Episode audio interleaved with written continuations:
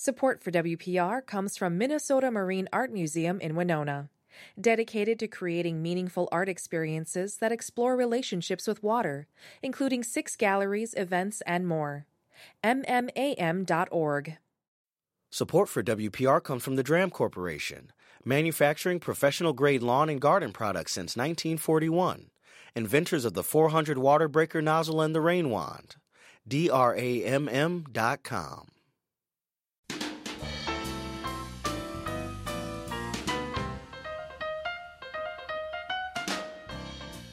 community sponsorship, resettlement organizations work with community teams to help support refugees and connect them with resources as they start their lives in a new and wholly unfamiliar place. Over the past year, hundreds of Afghan refugees who fled Kabul are now making new lives in Wisconsin communities. Today, we look back on that process. Welcome to Route 51. I'm Shereen Siewert. We invite you to join in this discussion by calling 800 780 9742. You can email questions and comments as well to ideas at WPR.org. Eric Jahnke is a community engagement manager with the Ethiopian Community Development Council, that's also known as ECDC, the refugee resettlement agency based in Wausau. Before taking on this role, he was the co sponsorship coordinator with ECDC, where he was responsible for facilitating creation and training of groups that sponsor new arrivals. Eric, it's good to see you again, and welcome to Route 51. Thank you. Thank you. Eric Anderson is a retired Wausau physician. He and his wife, Margaret, have been involved in sponsor teams for several new arrivals to central Wisconsin, working in that capacity for over a year and has worn many different hats over that past year. In addition to helping coordinate some medical care, he's been a plumber, handyman, and shuttle driver. You've, you've actually learned halal butchering of goats, sheep, and turkeys, and learned to drink a lot of tea as well. Dr. Anderson, thank you for being here. Thank you. You were both part of a panel in January for the Wisconsin Institute for Public Policy and Service that shared the experiences of the past year. I was lucky enough to be part of that. During that panel, we also heard from a certified health navigator, a new neighborhood resident from Burundi, and others. What do you think was the biggest kind of takeaway from that event, Eric? Yeah, I, you know, I the thing that really I took away from it uh, was the need for us to keep uh, developing capacity uh, to help refugees and immigrants. Um, it was great hearing from everybody um, in terms of our experiences, um, but what really I took away was we've really launched something I think fantastic for central Wisconsin in terms of um, getting more structured and getting more organized to help um, refugees. So that's the specific thing that was kind of the catalyst. Uh, but there's this much bigger and, and, longer term process going on of the need to help um, the immigrant communities that are uh, have been a part of central Wisconsin for a long time, and um, they've been doing it. They've been plugging away. They've been working hard, and I think that this is this moment when we can start to really build on that and, and really bring together the, the resources needed to help and, and also make these people more visible. So that was my big takeaway. What about you, Dr. Anderson? Uh, some of the same. I, I was impressed by the, the, diversity of the peoples uh, arriving here from Afghanistan, uh, several African nations, as well as representatives who were talking to the Hispanic community and the Hmong community and these are all people with incredible, unique stories uh, who want to be here, who want to make, make, new relationships and develop their lives. And there's a ton of opportunities for us to connect with them.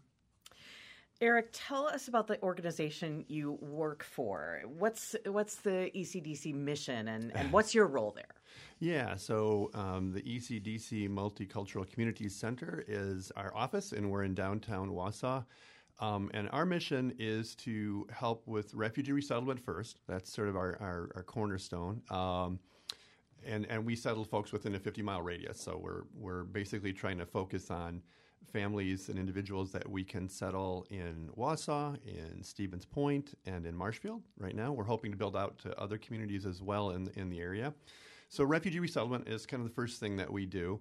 Uh, but really, beyond that, uh, which there's a lot, uh, we work on employment, uh, helping refugees to find employment. We make sure that we work with them to get um, all of our refugees uh, plugged into the necessary immigrant legal support. You know, they're, they're going through the whole process of um, eventually moving towards a green card or getting a green card. Um, We've got a lot of work on folks uh, helping them get cash assistance if they need it, you know, housing. So we do everything, you know, from soup to nuts, I guess they say. But um, it is it's it's not just just resettlement. It's it's going to be moving forward in the first couple of years of folks' um, lives here that we can we can help out um, in emergency cases as well. And that ranges from the Afghan community first, but through helping Ukrainians, um, through helping the folks coming under other programs, and, and as Dr. Anderson mentioned, right now we've got a you know, fairly big um, group of folks coming in from the Democratic Republic of Congo. So mm-hmm. yeah, so so we're we're there to help, and um, we're hoping to build out more support um, that is. You know, for instance, we know there's a, a crying need for just immigration legal assistance you know there's really? th- that is just a big need in the area and that's not just for refugees that's for the other folks as well so that's something we're working on and one footnote i do want to put out there too is that i think that right now the perception in the community is that we're sort of like an outside group that that kind of came in. Um, so yeah, ECDC is the national, uh, but we're a local nonprofit now, and mm-hmm. everybody in our office is. Uh, got one person. We got a few people who grew up in Wausau. I'm, I'm from Point. Um, I've got a, we got a person from Marathon City, big old Marathon. Mm-hmm. Um, you know, we're we're locals, you know, and we're working to help bring refugees into the community. So that's that's what we're doing. Thanks for, for pointing that out. Yeah. yeah that it is very, very much a local effort. Yeah. Dr. Anderson, how did you get involved in this? Uh, I mean, what drew you to to volunteer in this way, participate in this way? You know, I think my perception, and as well as many people, when you watch the news and are just overwhelmed by things you see happening around the world and then feel helpless that there's catastrophe everywhere. But yet, here's an opportunity where there are people in our community who now need our help. Um, are coming from incredibly beautiful but disastrous places. And a lot of the initial sponsor groups were uh, started sort of faith based. Uh, um, motivation. Church groups uh, decided to get involved, and the local development was spearheaded by a couple of local people. And Rebecca Voss from the Methodist Church started a nonprofit to help with that. And so that's how we got involved, is deciding we can do something. There's people here who need our help, and let's get involved. Okay. Uh, take me through the process a little bit, Eric. I, I mean, as a community engagement coordinator, you yeah. work closely with the co sponsorship teams mm-hmm. and the other volunteers. What happens from start to finish? Uh, and I know that's a big question. yeah, it's funny. Uh, we've been at it for a little over a year now, and uh, it's it's hard to find where start starts and finish finishes. it's kind of ongoing. Um, so, um, so I guess I put it in two parts. You know, um, one part is that we are looking for volunteers um, always, kind of a, a rolling thing, um, and that's where like New Beginnings um, as a local organization is really important. We're, we're always looking for volunteers to help with things like transportation. You know, we've we've got folks who are arriving now, um, and they've gotten their first job, and they are, you know, they're all they're all legal. They've all got their work permits. You know, mm-hmm, mm-hmm. Um, but you know, it's a challenge because a person who's just arrived, um, you know, is doesn't have a car. You know, and and so transportation is a thing. So we're looking for volunteers to help, um, so we can plug in for that we we look to New Beginnings quite a bit to help us with um, when folks arrive, helping set up the household. You know, we, we, we work to find an apartment, you know, find a, a house if we need to, but then you need furniture and, and all that. And so we have don- a donation site that New Beginnings runs and, and get all that together. So there's volunteers in, in one bucket that we need that are for, you know, here's a project, here's something we need right now. The other big one, though, is what we call co-sponsorship, and co-sponsorship is where you know we turn particularly to the faith communities and civic organizations last year.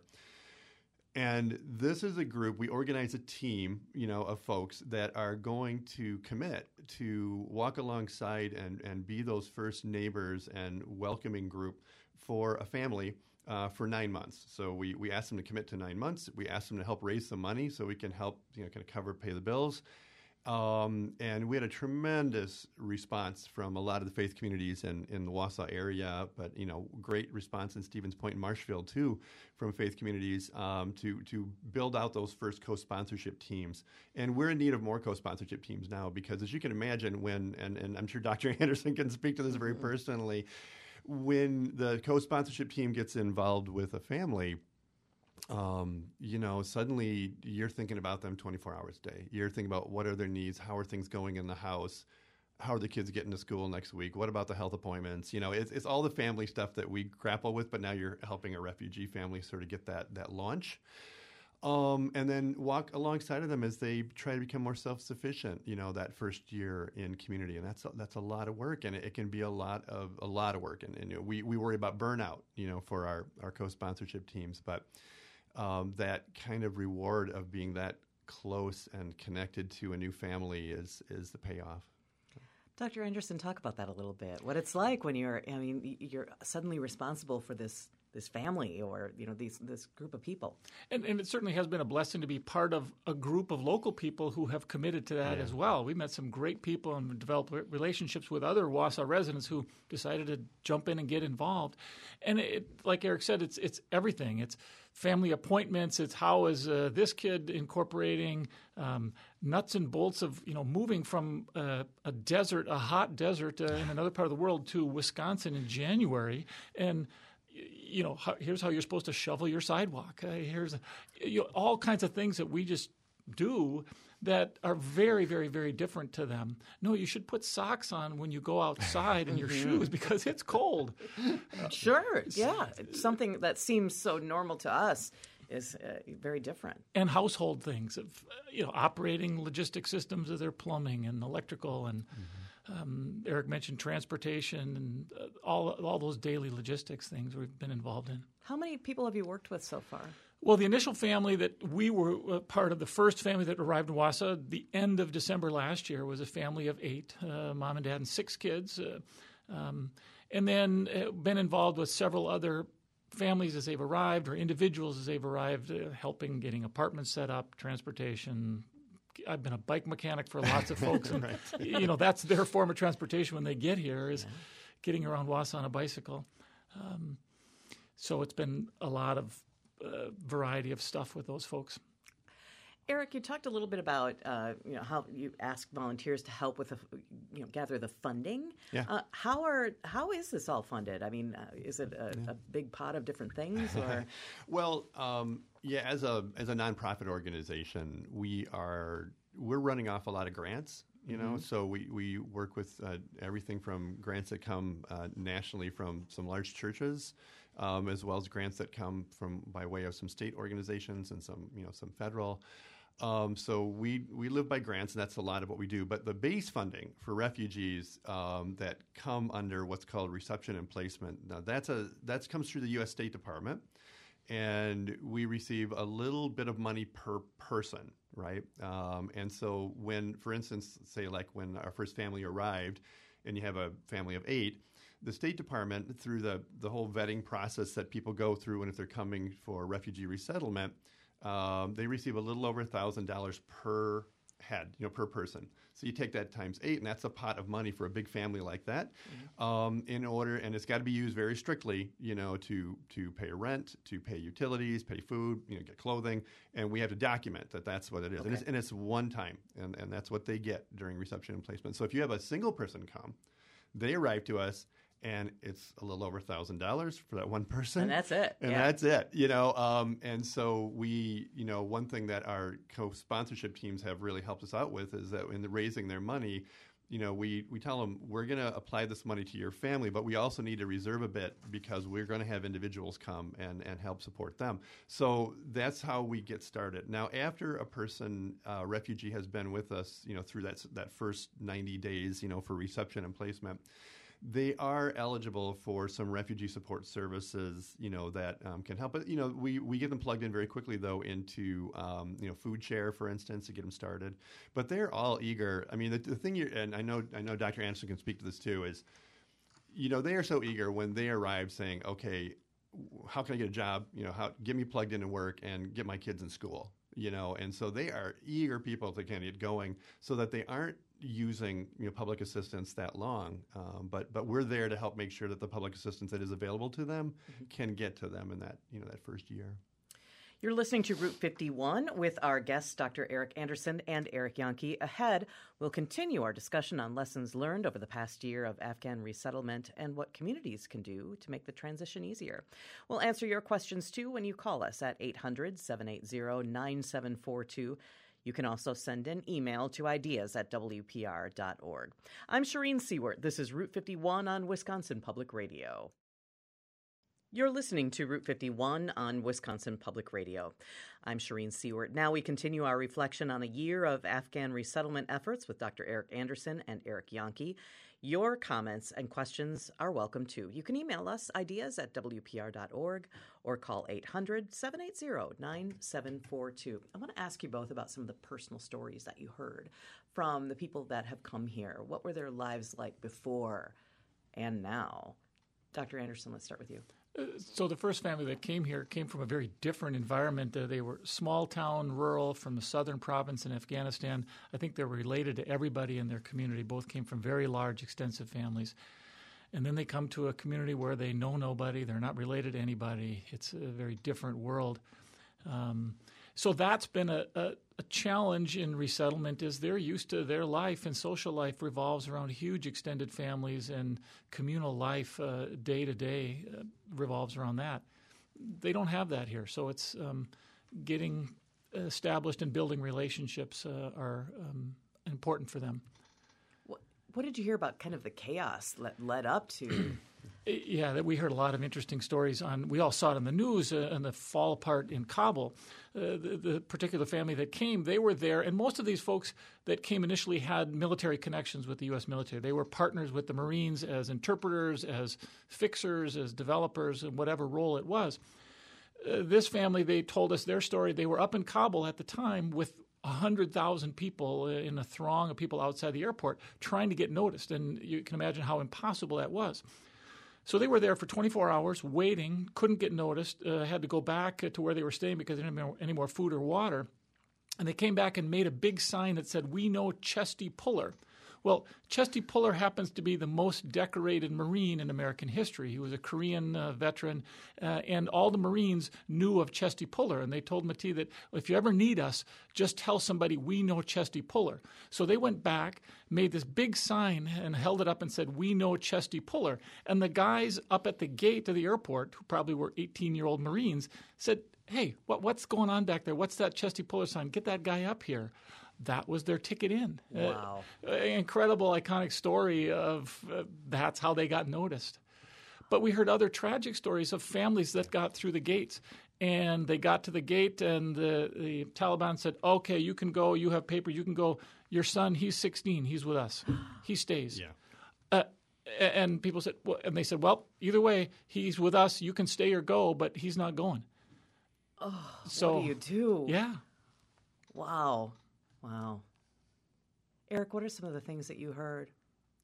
Yeah, I, I think one thing I'd like to kind of underline that from the story Dr. Anderson's telling, and we, we've heard this from almost every family, is they have family back home. You know, they have family back wherever, you know, they, they may have been. And um, so they arrive to us, and we know basically just the like the bio data. You know, I mean, mm-hmm. we have the mm-hmm. basics. Here's how old these people are, how many people should be in the group, and they arrive. And um, almost immediately, you know, out of the airport, we're finding out like I've got a sister or brother, I've got son or daughter, um, my mom or dad, you know, are, are, are, back there and they're waiting and they want to join me. So that's part of what we've we've joined into here is, is this kind of connectivity across the globe, and those stories are um, they're they're they're the ones that that suddenly you feel your heart sink a bit because you're you're you're you're realizing how much more um, we're going to need to do, you know, to help help them with their family and their situation. Yeah, I've met several single guys who are here working, whether it be from Afghanistan or yeah. African nations, and they'll pull out their phone and show me pictures of their kids back home. Yeah. Uh, they're they're talking to their kids every day, but yet they're here and they're trying to figure out is there a way that they their families can come here. Yeah, yeah. So there's a lot of that work going on behind the scenes, and we're trying hard in our office to help that. You know. Mm-hmm. I got a young guy living next door to me. He's just the sweetest guy in the world. Um, and he's about 23. You know, when people meet him, they think he's like 16. You know, he's he's from the DRC, you know, from Congo, and uh, he's his his mom and his five siblings are still in camp. You know, uh, back in um, in his case, it's it's Eastern Africa. There's, there's a whole network of, of, of, camps and resettlement or settlement. You know, that they're coming from and uh, we're trying to work on how to help get his his mom and his and his siblings here because he he took the lead, he came over, and now he's trying to get started. And he wants to be a truck driver. He wants to. He's trying to work on his English and get his CDL. And um, you know that kind of work is, is what we're engaged in, and, and and one thing we've seen from the families coming from uh, the various camps in Eastern Africa is um, they've all been in camp for some of them, you know, 20 years. We, are we're, we're having families arrive where the kids have never lived outside of a refugee camp, you know, um, and we even have a couple like the young man lives by me. He's in his early 20s, early to mid 20s, and almost all of his life has been in the refugee resettlement camps. So we we had to learn about camp life, you know, when we talk to them. How difficult has it been for refugees, especially those who spent all that time in the camps to mm-hmm. adapt to their new lives? Uh, do they have a lot of anxiety about the future? Oh, that's a great question. Um, I think the short answer is yes.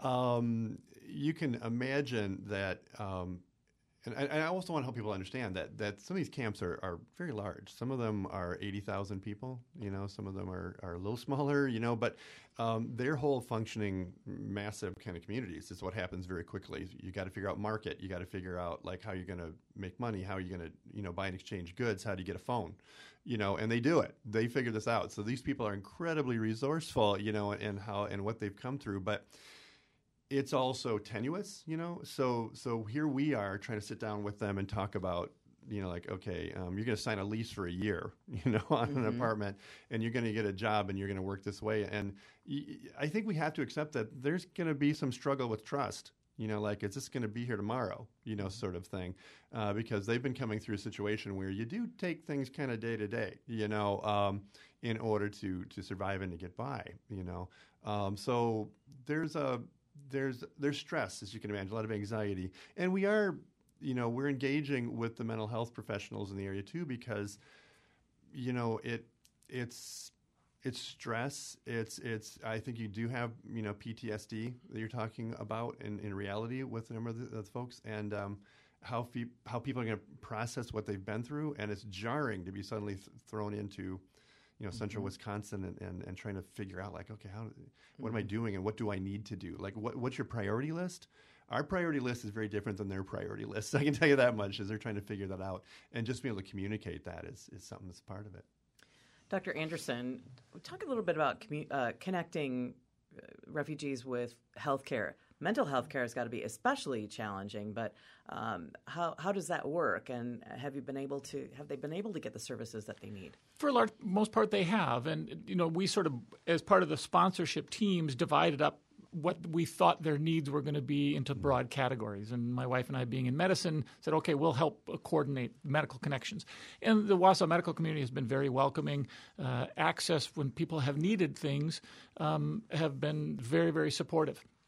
Uh, we have uh, one youngster who needed some specialized care and ultimately having surgery at Children's Hospital in Madison that they couldn't have gotten back in their home country. And so those resources have been very, very supportive. Eric was talking of mental health care. It's it's difficult for everybody. we have that as a crisis across society, access mm-hmm. to mental health care. And you can imagine how stressful it is to have your life totally flipped over and disrupted and thrown into a new setting. And so that's been challenging. Just identifying that it's related to stress is is the first step. Um, but we do have resources available that are getting people plugged in and um, community support groups. Um, so that's a, that's an ongoing challenge with folks. But I, I would say overall the medical community has been very welcoming mm. and supportive um, in helping people in whatever they needed. How about the business community and connecting with jobs? And and they've been very anxious. You know, we have a lot of small manufacturing in Wausau, and they all need workers, and we have people coming here who are anxious to work. Now, one of the challenges is, as Eric mentioned earlier, transportation. In Wausau, we have a bus system, but yet it doesn't run out to where a lot of the manufacturing is on the west side of town. And even those in town, sometimes that doesn't fit their uh, shift schedule. We have one young man who's working at Colby who goes to work at five in the morning. Well, there's no bus at five in the morning, so he rides his bike in the middle of winter. Um, so there are challenges with that, but the business community has been very supportive. We have uh, young people working in food service and healthcare and manufacturing um, that they they're they're anxious to work and they want to work. I want to ask you something, uh, and uh, have the refugees that you've been working with all been able to gain their special immigrant visas, all of the paperwork. Is um, is there any risk that they're not going to be successful in getting that status once they're here? Well, when they arrive, okay, they're um, they're already under legal status. I mean, they're they're already safe. And um, there's been, of course, a couple of, of categories that have been a little confusing for folks about that. So these these are not um, everybody who comes to us as a refugee has gone through a whole process where they've got legal documentation to be here. They have a visa status, you know, that that allows them to be here. Now, in most of those cases, the structure of that is um, you're here under, um, you know, sort of what's a, what's a what's considered like a priority one refugee or a special immigrant visa. You know, um, though uh, those are good for like a year or two years. I mean, that, that's maximum. So, so sometime in that first year, they have to begin the process, therefore, to get um, what would be called, you know, what we call a green card in the United States. So um, there's a lot of anxiety that, that they have um, in terms of okay, I've, I've, got this status that got me here legally in the United States, and, and there's kind of a, what you can call like a grace period. But how does this work? How do I get that that green card? You know, and have the um, resident, you know, non-U.S. citizen status, you know, sort of sorted out and that's where we're relying on folks in the Twin Cities and folks in Milwaukee and other places where there is more immigration law specialization to help us get that paperwork process. And people in our office are, are kind of learning and, and getting certified. Um, so it, it, it, there's a distinction that we want these sort of, sort of the, the listeners to understand that these folks do come in under a completely legal status and they've been very carefully vetted. Mm-hmm. Um, but then begins the process of how do you get towards that green card. What happens if they don't get it? Can they be can they be sent back? So um, the the only thing that really blocks them from being from getting a green card status is if they actually broke the laws in the United States. So okay. they're actually they're okay, but uh-huh. you know uh-huh. it is it is harrowing to have to wait you know through that process, and you know so there isn't a, a refugee can't be sent back. Let's put it that way. That's that's kind of a simple answer is that there's there isn't um, uh, unless of course there was violation of U.S. law. Okay. You know, um, in which case they'd actually just go into our criminal system. You know, mm-hmm. that's that's what would happen. Um, but the um, as, you, as you know, if you've if you've gotten to know internationals, folks who live in the United States, the, the process of, of getting your green card and, and maintaining your status involves you know showing up for you know um, appointments you know in Milwaukee or in Chicago um, you know, you're living in Wausau. You know, there, there's there are a lot of hoops people have to jump through, and we try to help them sort that out. But yeah, we we don't have. I, we had people who were really worried. You know, like they came over under humanitarian parolee, which is like the the most, you know, um, tenuous you might say category. Um, they do have to get we have to get them onto more of a regular um, asylum seeker kind of status in the United States um, you know, what happens? You know, do we get sent back? It's like, well, um, the U.S. government's made it clear for the Afghans, we're not sending you back. you know, okay. so as an example. Uh huh. Sure. I'm wondering how the kids are doing. How the how the kids are adapting in, in schools. Are are they picking up English? Are they are they fitting into the the, the schools that they're going to? That, has been a really exciting and fun part to watch uh, in some of these families of the adaptations that the kids have made. Uh, the first family, in particular, a range of kids from three to 16, mm-hmm. and they're all incorporating very well from participating in school sports. And you know, they came here, and one of them spoke English, the rest didn't speak any English. Uh, we got kids in four different schools, I think, now in, in this one family.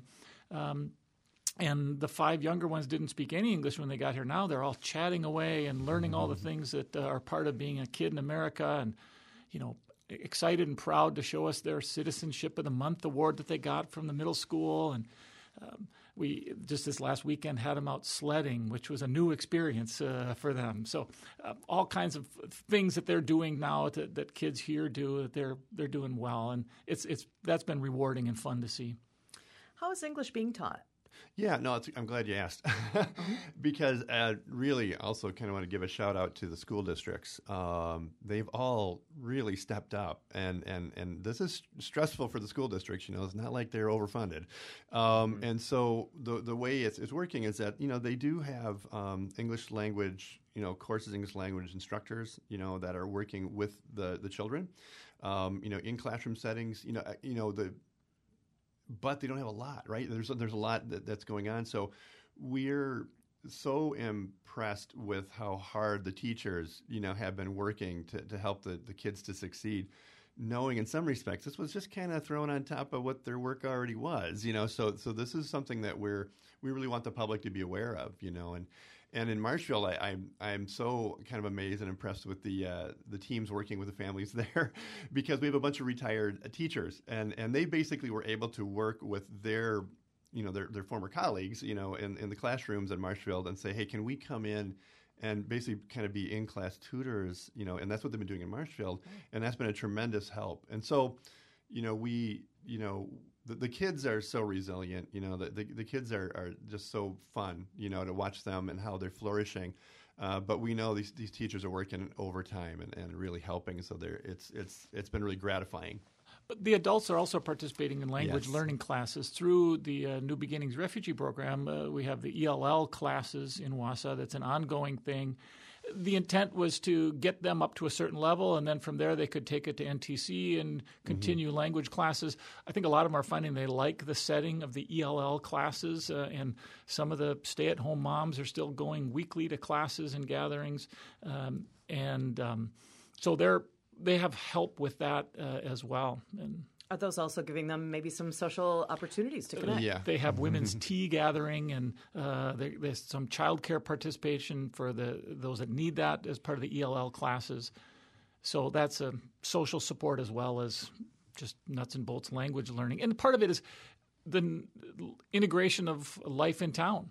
You know, mm-hmm. Mm-hmm. Yeah, no, I mean, the really great point Dr. Anderson brings up is the New Beginnings has done this great job of stepping in and helping us because um, pre-illiteracy, you know, we, we have folks, some folks are coming to us um, were, were actually never actually um, educated, say, within the, within the language group and, and the uh, language of their home country. So there's a whole need there that is very hard to plug in. So, like the technical colleges, Mid State Technical, North Central Technical, are doing a great job uh, providing um, English language courses for folks who can get into a classroom setting, you know, and, and work on it. But there's a need beyond that for English practice, and again, that's where um, you know the you know, Portage County Literacy Council, Marathon County Literacy Council are helping us in Marshfield, and they're helping us in Stevens Point um, add on those courses. So for anybody to really learn the language and to keep learning, you know, um, it can't just be you know the, the classroom. It's got to be these other opportunities. And so you know we do look for volunteers also to plug in, you know, like at New Beginnings and, and elsewhere um, at the Lit Councils to also be like just language partners, you know, so they can keep working on their language skills. Because the other complicating factor, of course, is when they get a job, you know, and so when we get get folks in jobs, then suddenly it's like, okay, how can I fit in some language learning, you know, around my shifts, sure. you know, and that that's where we're looking for people who can have a little flexibility and be available other hours, and that's where the volunteers again plug in in a big way.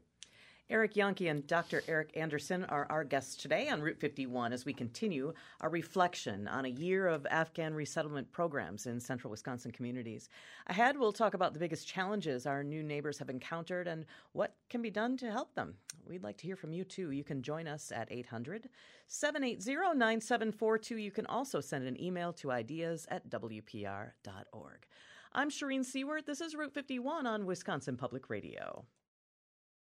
You're listening to Route 51. I'm Shereen Siewert with our guests, Dr. Eric Anderson and Eric Jahnke, continuing our discussion on the past year of Afghan resettlement programs. What would you like to know? You can email us at ideas at WPR.org or join us by phone at 800 780 9742. I have to say, there was a lot of fear when this whole thing first happened. When refugees were first at Fort McCoy, when they first arrived in Wisconsin, some people were very worried. We talked about the vetting process earlier this hour. Have uh, those attitudes changed?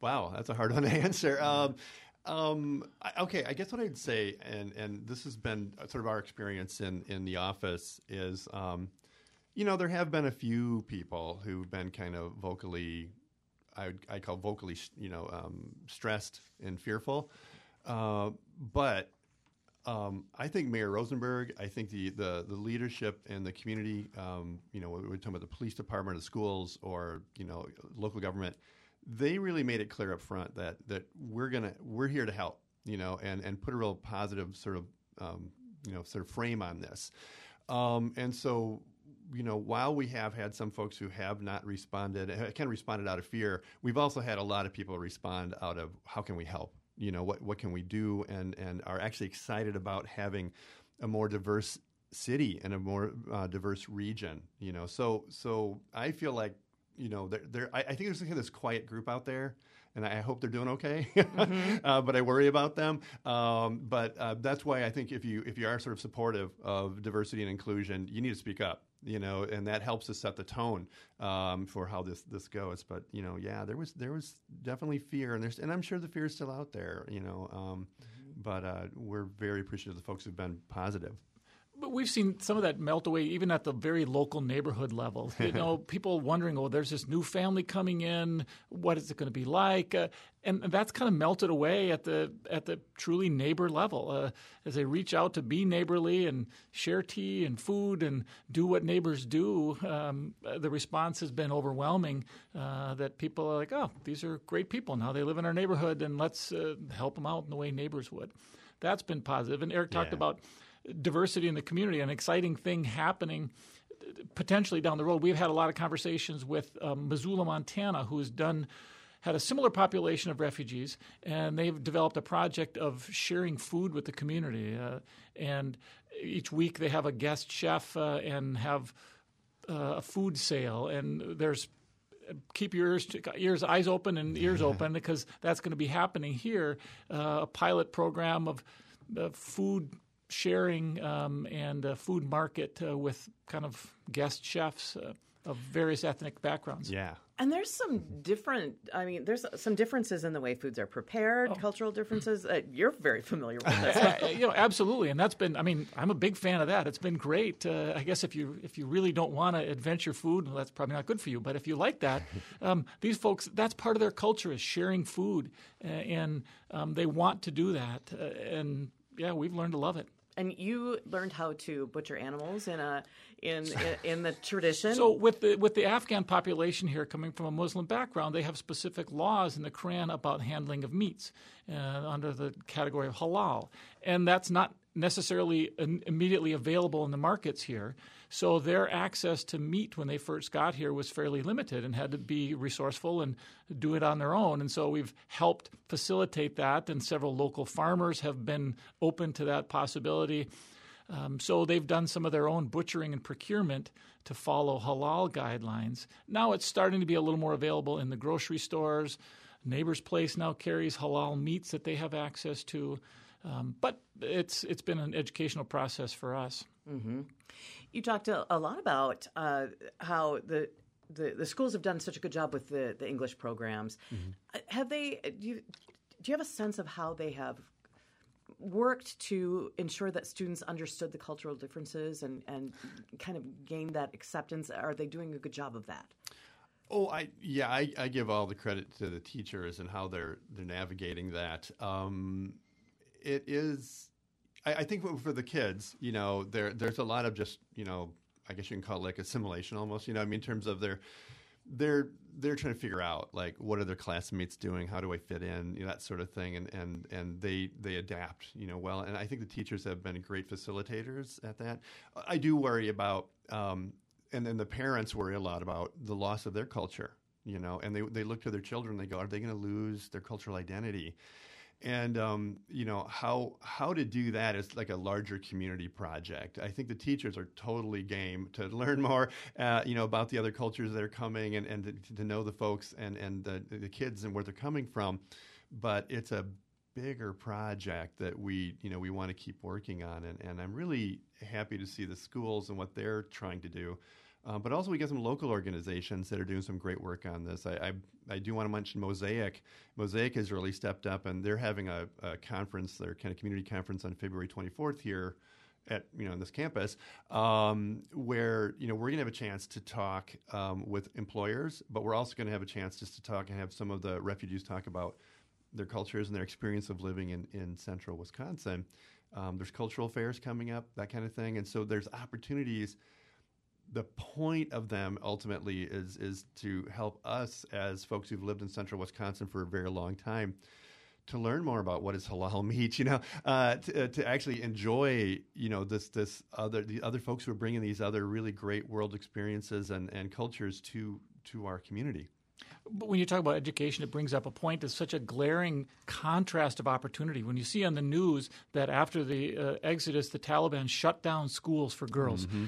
And, and now we have girls here who are going to co-ed, phy-ed classes uh, or working in the community. And at home, they'd be shut down, locked in the back room. Basically, they can't go out without escort of the man of the house. Uh, otherwise, they can be detained or beaten or whatever. And it's just such an incredible contrast of opportunity. Um, and it's exciting to see those opportunities develop. How are they finding places to worship? Have there been opportunities for that as well? There is a mosque yeah. in Wausau, uh, and uh, they've par- it's a um, multinational facility, uh, and they've um, made connections there. Yeah, so. it's it's a uh, you know a, a, prayer house you know for uh, Muslims that from uh, various Muslims who lived in the community for a while, and there's the Islamic um, Society of Central Wisconsin, which is based in Marshfield. So we have seen, you know, um, uh, other members of the, of the, Islamic faith come forward and say, "Hey, if they're Muslims and they need a place to pray, here's here's what we're doing." And so um, it's still a challenge, you know, but it's it's it's going it's, it's often running. So it's and, and it's really support of, of local families that um, are, are also practicing muslims. And we've heard, even heard stories of local uh, employers who have made accommodations for yep. their prayer time. Okay on your break you're allowed to go to a quiet place and separate yourself for five minutes and um, they respect that Interesting. It's getting better. when do you think local communities have benefited from these programs in in I mean, you talked about how uh, diversity really helps uh, make a community more whole. Um, have we gained critical insights in the last year? Um, boy, that's a good question. Um, I don't know how much we've gained critical insights. We're, we're, we're, working. I think we're getting there. You know, I think I think we're right now going to that stage of uh, initial stage of just trying to understand what the questions are. You know, quite honestly, um, you know, our goal is going to be t- to help resettle 150 to 175 refugees um, in central Wisconsin each year. So we're now into a second year, and we'll have more refugees coming. And so I feel like we're still in this this building process where we're still learning the questions. Um, and I was just struck the other day thinking, you know, the people of good, you know, really of goodwill who have stepped forward are so eager and so interested in learning more, you know, from our new neighbors. Um, and uh, now we got to keep working on that. Like, what? Uh, where now can are there ways that we can be more um, uh, empowering for the refugees as they build lives here to have um, a, a, voice, you know, and have voices, I should say, that can really help educate us. Mm-hmm. So I feel like we're we're we're it's it's great start, you know, and I think we just got we're just going to keep working on it.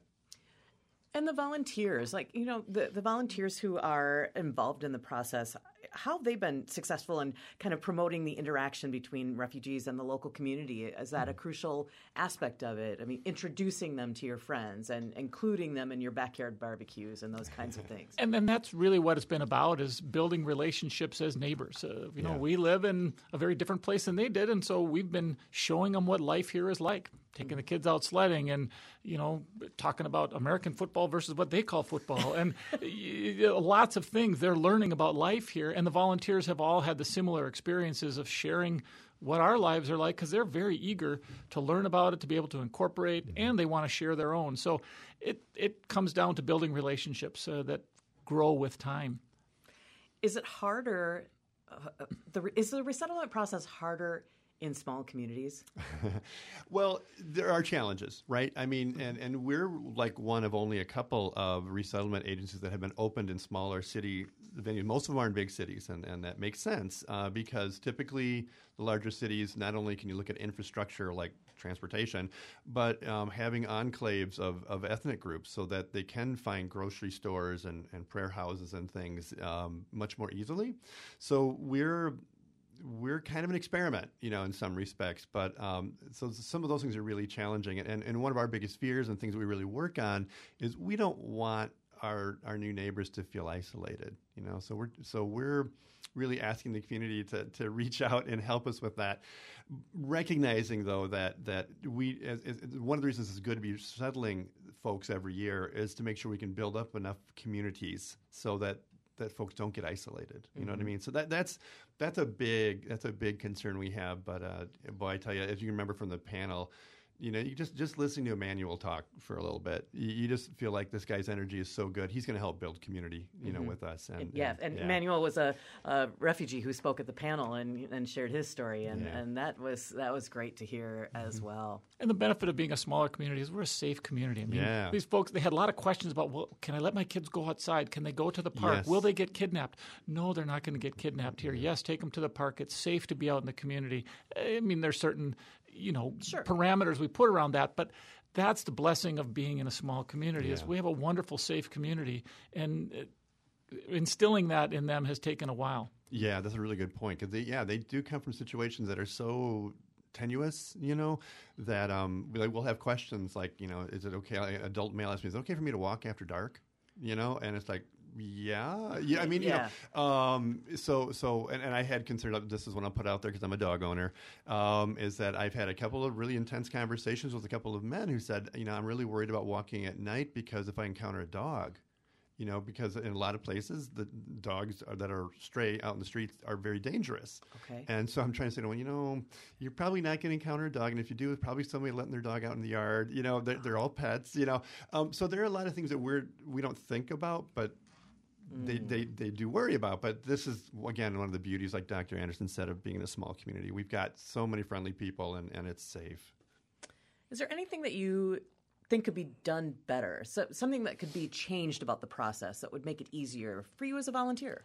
Uh, Well, it's been a learning experience as we watch E ECDC get more efficient at accessing resources and what they're um, what they're entitled to and what other resources are available to them. So I don't know that I, I think what would be done differently is we'll just draw on the experience that we've had. You know, we've learned a lot uh, in parallel with the official organizations in how to help people uh, access resources, and that will be helpful moving forward.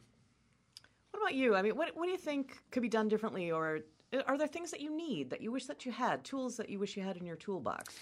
Yeah, I mean, the the first year, uh, it really was one of those situations where we felt like we were flying the plane, you know, building it while we're flying it, you know, that kind of Sure. situation. Still feel that way a bit, um, but yeah, I think that we're we're really working to become better at at how do we access and, and organize resources. How do we how do we better just appreciate our volunteers? I mean, I felt like we had a lot of people kind of come out, you know, and we threw them at you know the situation, and then it's like, oh, how do we help them to feel appreciated? So there's that's sort of work to be done. I think in terms of our needs, um, our, our needs are now, I think, to continue building out more co-sponsorship teams, so that as the families come, we're, we're better structured, and we are better structured to to help take care of them as well. So I think getting more co-sponsors is a biggie, um, and. I think we need to keep working away on you know what we're going to be doing for housing options and transportation. Those are going to be our biggies. And I could put a shout out to people that want to get involved. Get involved. It's worth it. It's been a blessing to us. It's been a great experience.